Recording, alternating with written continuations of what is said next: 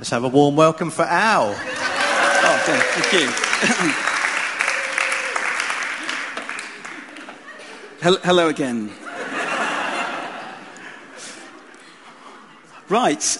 Well, it's turning into a bit of a, a Christmas tradition. Is um, well, maybe just, just with me actually, um, not with any of you, but looking out for the Christmas adverts on the television. And I particularly like to look out for the John Lewis advert. Maybe it says something about me. I don't know. But um, if you've seen the, the one this year with the penguins. Yes, I, I like it, but, um, but um, I was thinking of a John Lewis advert a couple of years ago when uh, maybe the first one I really noticed and really struck me. There was this boy, it starts off with this boy, and he just can't wait for Christmas. He's so impatient, he's drumming the table, he's looking miserable. You know, the calendar's kind of going through December, he keeps looking at the clock, he's trying to wave a magic wand at the clock to make it go faster. Um, he's trying all sorts of things, and he's just, he's just looking really frustrated and impatient the whole of the month. But finally, it gets to Christmas Eve, and he quickly eats up his tea and rushes upstairs, and his family are like, whoa. And uh, goes upstairs, gets into bed, and you assume it's because he can't wait to get his presents on Christmas Day. But in the morning, he appears early in his mum and dad's bedroom with a big present for them, and the caption is John Lewis for gifts you can't wait to give. Ah, they've got it, haven't they? Um, yeah, so, but we're going to think this morning about waiting patiently. It's part of our series from the book of James in the New Testament in the Bible um, called The God Centered Life. This uh, letter, originally written to early Christians 2,000 years ago, it's still uh, things that God wants to say to us today. And the whole book is about what practical difference does it make to be a Christian today. Not just what difference does it make when you're here in a church service, but what difference does it make on Monday morning at work? What difference does it make when you're with your family, when you're interacting with your neighbors, when you face problems in life, when you haven't got enough cash, when you're thinking about planning for the future?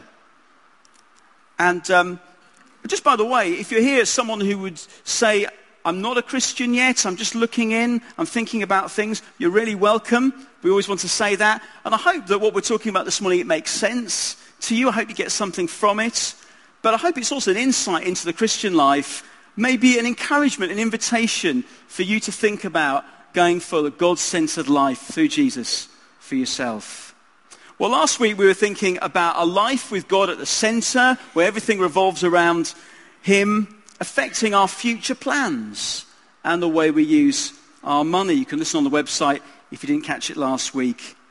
But um, right back at the start of the series, I don't know if you were here then, back in chapter 1, we saw that a God centered life makes a difference to how we handle tough things in life, tough circumstances, trials, suffering, however we might like to describe it. And James is now returning to that idea again in the, the bit that we're looking at from chapter 5. And it wasn't just theory for these early Christians. They were Christians scattered around the, the world, the, the, countries around the Mediter- Mediterranean area in the first century. They weren't just sort of tips, you know, maybe if things ever get tough in life, you might like to sort of tuck these away and bring them out if it ever becomes relevant for you. No, these, these Christians, they were going through really difficult times there and then. And, and maybe, that's, maybe that's you this morning. Maybe you're thinking, I've had a tough week. I'm having a, a tough month. In fact, I, I've been having a tough few years and I'm not sure when it's going to end. We're going to think about how to handle the difficulties in life. What does God say that's going to help us through? What is a God centered approach? And you maybe aren't in a difficult time at the moment at all. But maybe this morning it can be a time to reflect on how have I handled things in the past? Did I do it in a God honoring, God centered way? And tough times will inevitably come again, won't they? Will you, it's a chance to be ready, to be prepared, to get our minds in tune with God and how to approach these things. Well, let's look at James chapter 5, verses 7 to 11. It's coming up on the screen for you. James 5, beginning at verse 7. Be patient then, brothers and sisters, until the Lord's coming. See how the farmer waits for the land to yield its valuable crop, patiently waiting for the autumn and, su- and spring rains. You too, be patient and stand firm, because the Lord's coming is near. Don't grumble against one another, brothers and sisters, or you will be judged. The judge is standing at the door. Brothers and sisters, as an example of, the patient, of patience in the face of suffering, take the prophets who spoke in the name of the Lord. As you know, we count as blessed those who have persevered. You have heard of Job's perseverance and have seen what the Lord finally brought about. The Lord is full of compassion and mercy. So the first part of the message really is this be patient in suffering, Jesus is coming. Be patient in suffering, Jesus is coming. And we do know that James's first readers were suffering. Chapter 1 talks about facing trials of many kinds and the kind of thing that needed perseverance because the temptation is to give up on God to think, this Christianity, it's not working for me. It's not what I signed up for. I don't remember them saying uh, it was going to be like this. I'll try something else. I'll, I'll try another approach to life. James talks about believers in humble circumstances. There would have been people who he was writing to had a real challenge with money. And he talks in chapter 2 about the rich who are exploiting you and dragging you into court. There were Christians who felt powerless.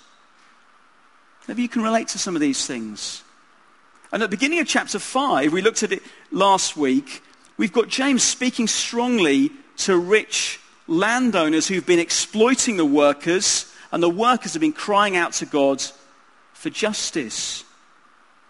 And it, it, seems that probably what was happening here is that these rich landowners are not Christians. James is speaking against them. But in fact, it's the Christians particularly who are being exploited. James says, chapter 5, verse 4, the cries of the harvesters have reached the ears of the Lord Almighty. And James is wanting to say to these people, God knows. God knows what you're going through. He's heard you and he cares. And so, in the light of that, he goes on to say, chapter 5, verse 7 Be patient then brothers and sisters, until the Lord's coming. God's heard your cries, He cares, and He's going to do something about it. Maybe you need to hear that, some, some of you this morning.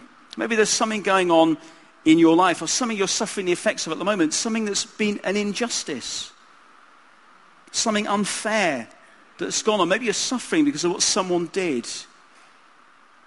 Well, God knows. And God cares. And he says to us, just like he said to those Christians back in James's time, be patient until the Lord's coming. God has a plan. Jesus is coming to sort things out. It's quite a good time of year to think about that, actually, Jesus coming. Christmas is coming fast. I think we've already been reminded of that. Uh, I don't know how many days it is to go, but the thing that's coming even sooner that's to do with Christmas is the Advent calendars. Yeah, chocolates. That's what they're all about, isn't it? Um, actually, when I was a boy, no chocolate. My mum used to pull out this Advent calendar year after year. She had the little doors taped up with sellotape. Um, and then we'd open up these little doors. We did like it, actually, me and my brother. Open up little doors, little pictures of the Christmas story, maybe a bit of a Bible verse on the other side of the door.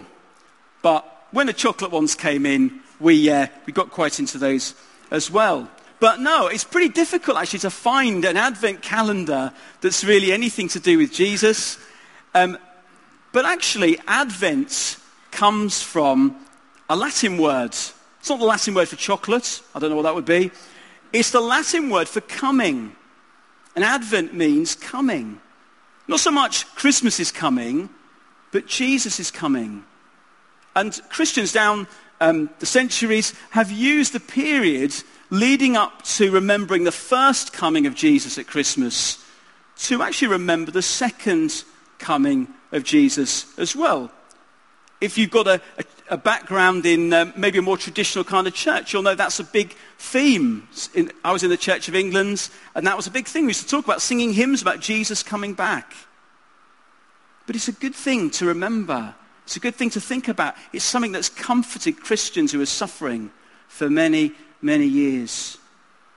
And Jesus said he will come back. He often spoke about his return. Matthew 20, got a couple of verses um, coming up on the screen about that. Matthew 24, 44. So you also must be ready because the Son of Man, that's Jesus, will come at an hour when you do not expect him. And Hebrews 9, 28. He will appear a second time, not to bear sin, but to bring salvation. That's rescue to those who are waiting for him. And that's why James is saying, he's saying, be patient in suffering. Jesus is coming. And when Jesus returns, he will see that justice is done. Every wrong will be put right. People who've waited patiently with faith in him will be rescued and will have a time of rest and rewards forever in the new world, the renewed creation. And we don't know when it will be, Jesus said. But it's something that's given hope to Christians down the centuries. But it's hard to wait. James says it's a bit like this. And it, reading on um, in verse 7 See how the farmer waits for the land to yield its valuable crop, patiently waiting for the autumn and spring rains. You too be patient and stand firm, because the Lord's coming is near. I've never been a farmer, but I have been a gardener when I used to have a garden. I have got into growing vegetables, and it does take patience. Some of you will know that a lot more than I do. It takes patience. You, you, you plant the seed, maybe you, you, get it, you get it going sort of inside, and then you take it outside, but you plant the seed and keep popping back day after day. Maybe just, this, this, is just what you do the first few years, like me when I was getting started.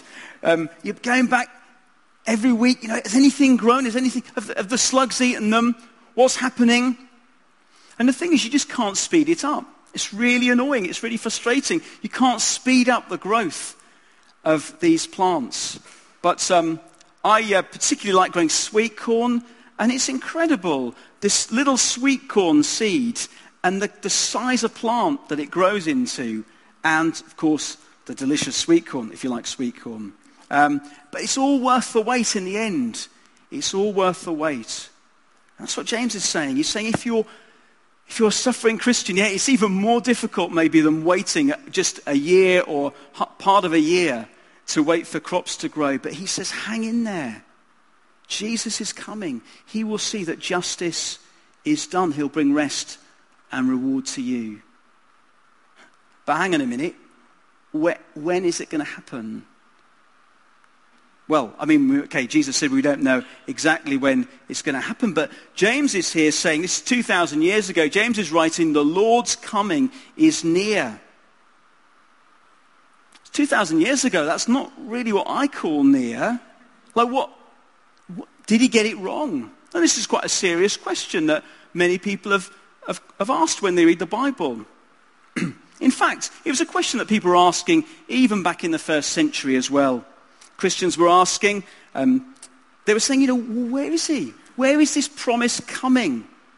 We can read about it in 2 Peter chapter 3. But this is what Peter writes in response to that. 2 Peter chapter 3 verse 8. But do not forget this one thing, dear friends. With the Lord, a day is like a thousand years, and a thousand years are like a day.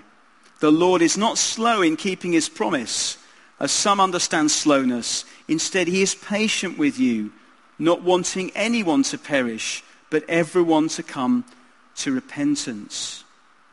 And yes, potentially Jesus could come back at any time.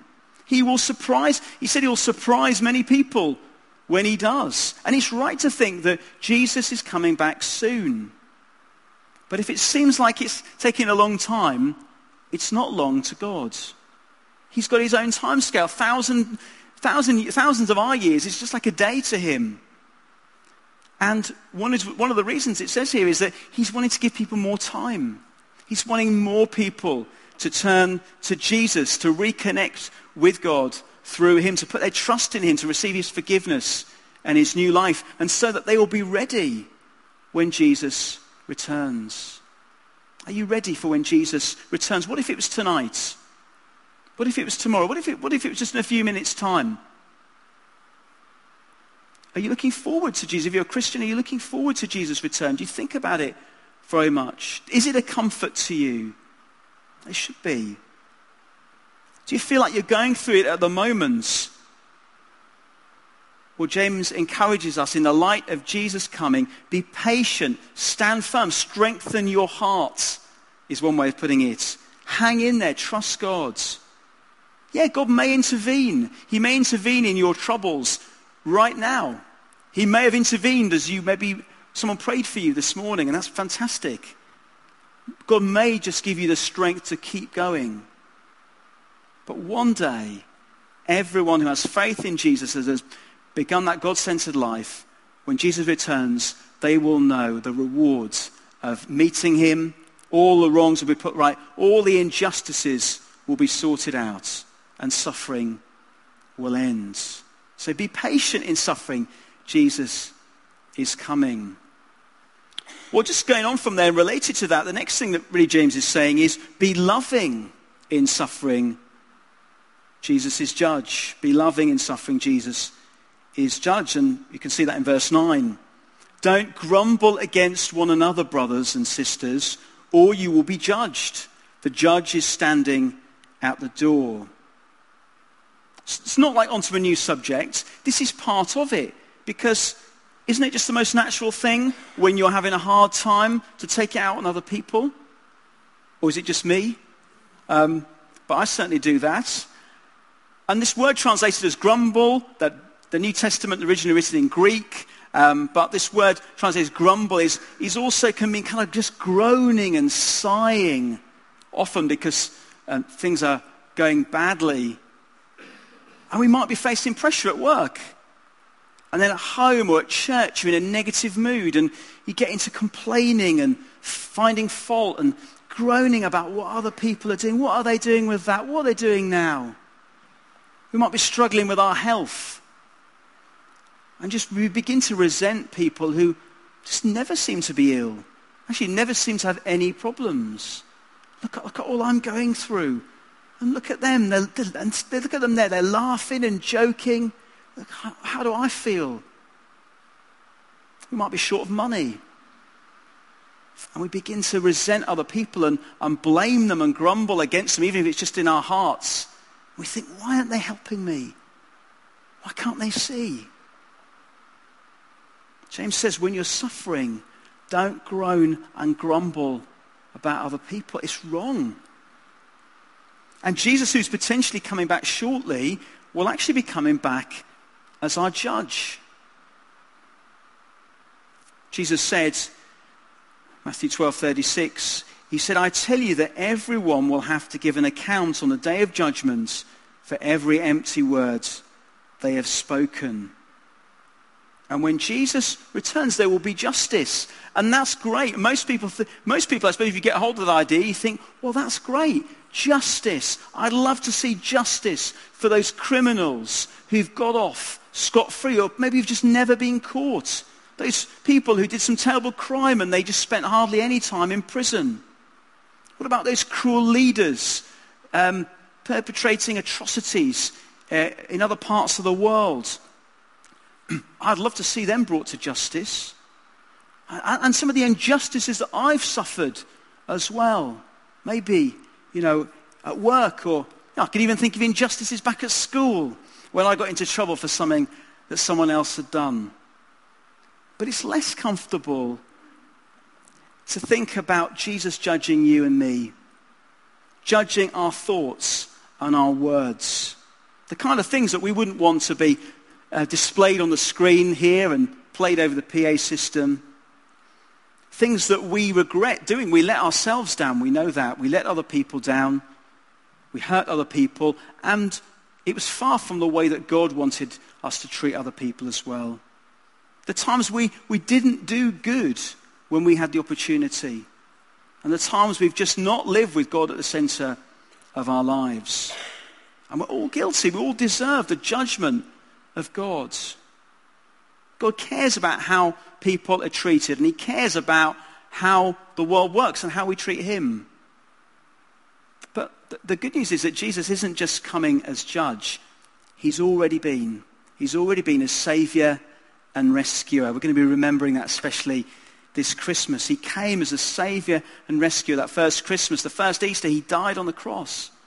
Took the punishment for the wrong we've done and the good we haven't done. The punishment that we would have faced ourselves otherwise.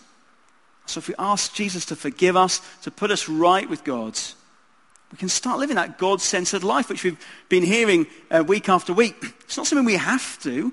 Oh, I really ought to live the God-centered life. No, it's a privilege. It's a great thing. It's a really fulfilling, wonderful way to live. It's what we were made for. And so we can end up not dreading Jesus returning as judge, but looking forward to it. And as we suffer trials in life, and we, um, yeah, we, we can know that even treating others well is something that God can help us with, even when things are tough for us. But if we are going through tough times and we just persist in treating others badly, not loving them, grumbling against them, maybe that is not a good sign. Maybe that's, not a, maybe that's a sign that we're not actually living a God centered life. Maybe we, we haven't really become a Christian. Well, there's forgiveness, there's a new start, there's a fresh opportunity for all of us. And if you are a Christian and you think, I've, I've just let that slip, just ask God to help you. Give that some attention. How am I speaking? How am I thinking about other people? Don't excuse it by saying, well, I've got it tough at the moment. Be loving even when you're suffering. But it is a natural thing. It's a, it's a, it's a temptation when life is hard. So maybe let's just look at this last point, and I think this will help us as well. So, last thing James says is be persevering in suffering. God is good. Be persevering in suffering. God is good. So, verse 10 Brothers and sisters, as an example of patience in the face of suffering, take the prophets who spoke in the name of the Lord. As you know, we count as blessed those who have persevered. You've heard of Job's perseverance and have seen what the Lord finally brought about. The Lord is full of compassion and mercy. And it can be really difficult when you're right in the middle of difficult times to even get hold of promises of God which talk about God working all things for good and uh, God loving us and God having a plan for our lives. You just can't see it sometimes when you're right in the middle of it. But in fact, what we often can see is when we look in the Bible at people who are, who we've been told about them partly as an example to us, we see their life from start to end. We see what God finally did. We see their suffering. We see how God worked it for good. You see some amazing things, like the story of Joseph um, in the Bible. You know, Joseph with a multicolored coat. I won't go into the story now, but there's lots of examples in the Bible of people who things just seem to go wrong, but God was working for good. But it's not so easy to see it when we're in the middle of it ourselves. James mentions a couple of people we can look to. One is the prophets, people like Jeremiah and Isaiah in the Old Testament. They spoke God's message, often with a lot of opposition. They were unpopular, but they did great good. Jeremiah said that the word of the Lord had brought him insult and reproach all day long. He was not popular for saying, passing on God's message. It was difficult, but he, God used him to do great good and get, got him through it. But just think for a moment about this other person who's mentioned here, this guy Job. Don't know if you've ever heard of him, but he's got his own book in the Old Testament, tells his story. It's immediately before the Psalms. And if you don't know how the story goes, I'll, uh, I'll tell you or I'll refresh you on it. It's quite a long book, but I'll uh, lightning quick. I'll tell you what, what happens. It's basically this guy. He's in the Middle East a long time ago. He's someone who loves and follows God. He was really rich and he had a big family. And that was a sign of God blessing him at the time. so it worked in those days. That's how God showed he was blessing people. It was material and physical things. but meanwhile, the scene cuts to the, un- the unseen spiritual world, and there's, there's the devil and God having a conversation. And, and God says to the devil, Have you seen my servant Job? He's brilliant. He's a top guy. There's no one like him. He fears me. He rejects evil. Not those literal words. Um, but Satan says to him, He says, Ah, you see, the reason why he, he loves you is because nothing ever goes wrong for him. He's got a cushy life. And sometimes, um, if you give him some hard times, then we'll see, well, we'll see what he's really like. We'll see his love for you. We'll see him curse you when you give him a difficult time. So God gives Satan the permission to do anything he likes to Job as long as he keeps him alive. And from then on, things start to go from bad to worse for him and his family. There's natural disasters, there's some sort of fire, there's a typhoon, there's bands of robbers sweeping in. And it's a, it's a real disaster story. It's not a comedy story. Job has nothing. At the end of it, he's got his wife, but um, maybe he's got his home. But his grown up children have died. The vast numbers of animals that he have have all been stolen or killed. His servants have all been killed. And then he gets this terrible kind of skin condition, painful skin condition all over his body. But Job doesn't curse God. He doesn't speak against him. He doesn't charge God with wrongdoing, even though his wife is telling him to do it. He's got three friends. They, they come along, they're trying to help him out. And they're saying, Come on, mate, you must have done something wrong. God's punishing you. Come on, admit it. Sort things out with God, then you think things will be all right. And Job says, Honestly, I can't think of what it could be. And his friends say, Come on, come on, there must be something. And then his friends start to annoy him. He's even losing his friends now. And then he starts calling out to God and he's asking for questions and he's, he's asking questions and he's saying, God, why am I suffering? What is going on? And he does start to question God in quite a robust, strong way. What is God up to? And God says nothing. God says nothing. But he sticks with faith in God. He sticks with talking to God. And finally, God speaks to him. And God does say, Yeah, you've, you, you, you've spoken uh, without understanding. But God doesn't say he's actually done anything wrong. And God, in the end, doubles what Job had in the first place. He's more prosperous before. He has double the number of animals and things, which I guess were really important in those days. He has some more sons and daughters. And Job, he did struggle with his suffering. There's over 40 chapters you can read about the story. He complained, he questioned how God was treating him. But throughout this confusion that he was feeling, he never gave up on God. He didn't turn his back on God and say, right, that's it. He kept on speaking to God, asking God, appealing to God, hanging on to God. He held on in faith. And James wants to use this example of Job to encourage us, especially for suffering. Be persevering in suffering because God is good. He says, You've heard of Job's perseverance and have seen what the Lord finally brought about. The Lord is full of compassion and mercy. And that's what we see at the end of the story. God allowed and God used Job's suffering for good, and his suffering was not the end of the story. God had things that he was planning to do in his life that were way beyond the suffering. Just, just, just helpful to say, I think, story of Job is not saying that there's a similar conversation um, going on between the devil and God every time we go through a difficult time. Uh, it's also not promising that there'll be great riches and prosperity at the end of every bad patch in life.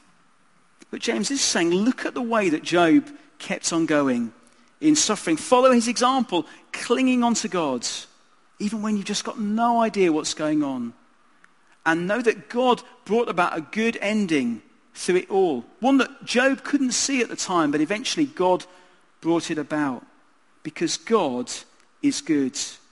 God is full of compassion and mercy. And it's one of the many examples we read, a worked out example we read in the Bible of what is a, a well-known verse and a very comforting verse to many Christians, Romans 8:28. And we know that in all things God works for the good of those who love him, who have been called according to his purpose. Be persevering in suffering. God is good.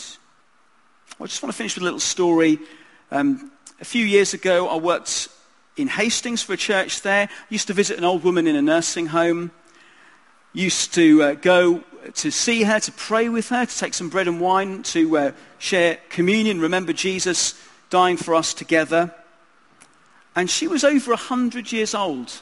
Um, I, don't, I haven't known anyone else who was over 100. I got to see the, the card that the Queen sends, and something like the Secretary of State for Work and Pensions or something also seems to send one as well when you hit 100. But I guess they know how old you are.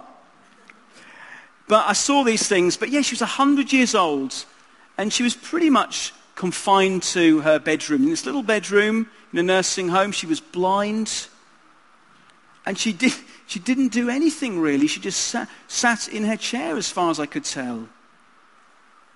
And it seemed, the situation seemed very sad. But whenever you spoke to her and you started, you know, I said why I'd come and we're going to pray together, it was, it was like she kind of lit up. And she would tell me how she was so looking forward to meeting Jesus. She'd be quoting me Bible promises. You must have learnt them um, maybe some time ago, quoting me Bible promises about what it was going to be like when she met Jesus, when Jesus comes back. And you could hear the joy in her heart as she spoke. And she was someone who was persevering in her sufferings with a faith and a confidence that God is good. And I'm fairly sure that she's with God in his presence now. She's died. She's over the finish line. She got there. Jesus didn't die before she returned. Uh, sorry, Jesus didn't return before she died. But she's gone to meet him.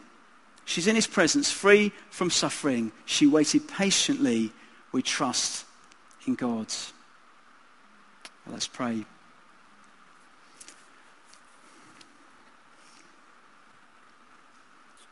Father, we do want to receive those words about you being full of compassion and mercy. Lord, we want to receive those um, truths about you, Lord. If we have been doubting that recently, if we've been having a difficult time where we can't see what's going on or what you're doing, Lord, I want to pray for everyone here this morning who needs to hear, Lord, again, that you are compassionate and merciful, that you care, that you love them. And we pray that, Lord, despite our circumstances, we might be able to cling onto you with faith, with trust, knowing that you've got a plan. You've got a plan for us. You've got a plan for the world. And one day you will sort out everything that's wrong. That we want to be ready for that time when Jesus returns. And we want to hold on. Help us, Lord, to keep going until we meet Jesus. In his name we pray. Amen.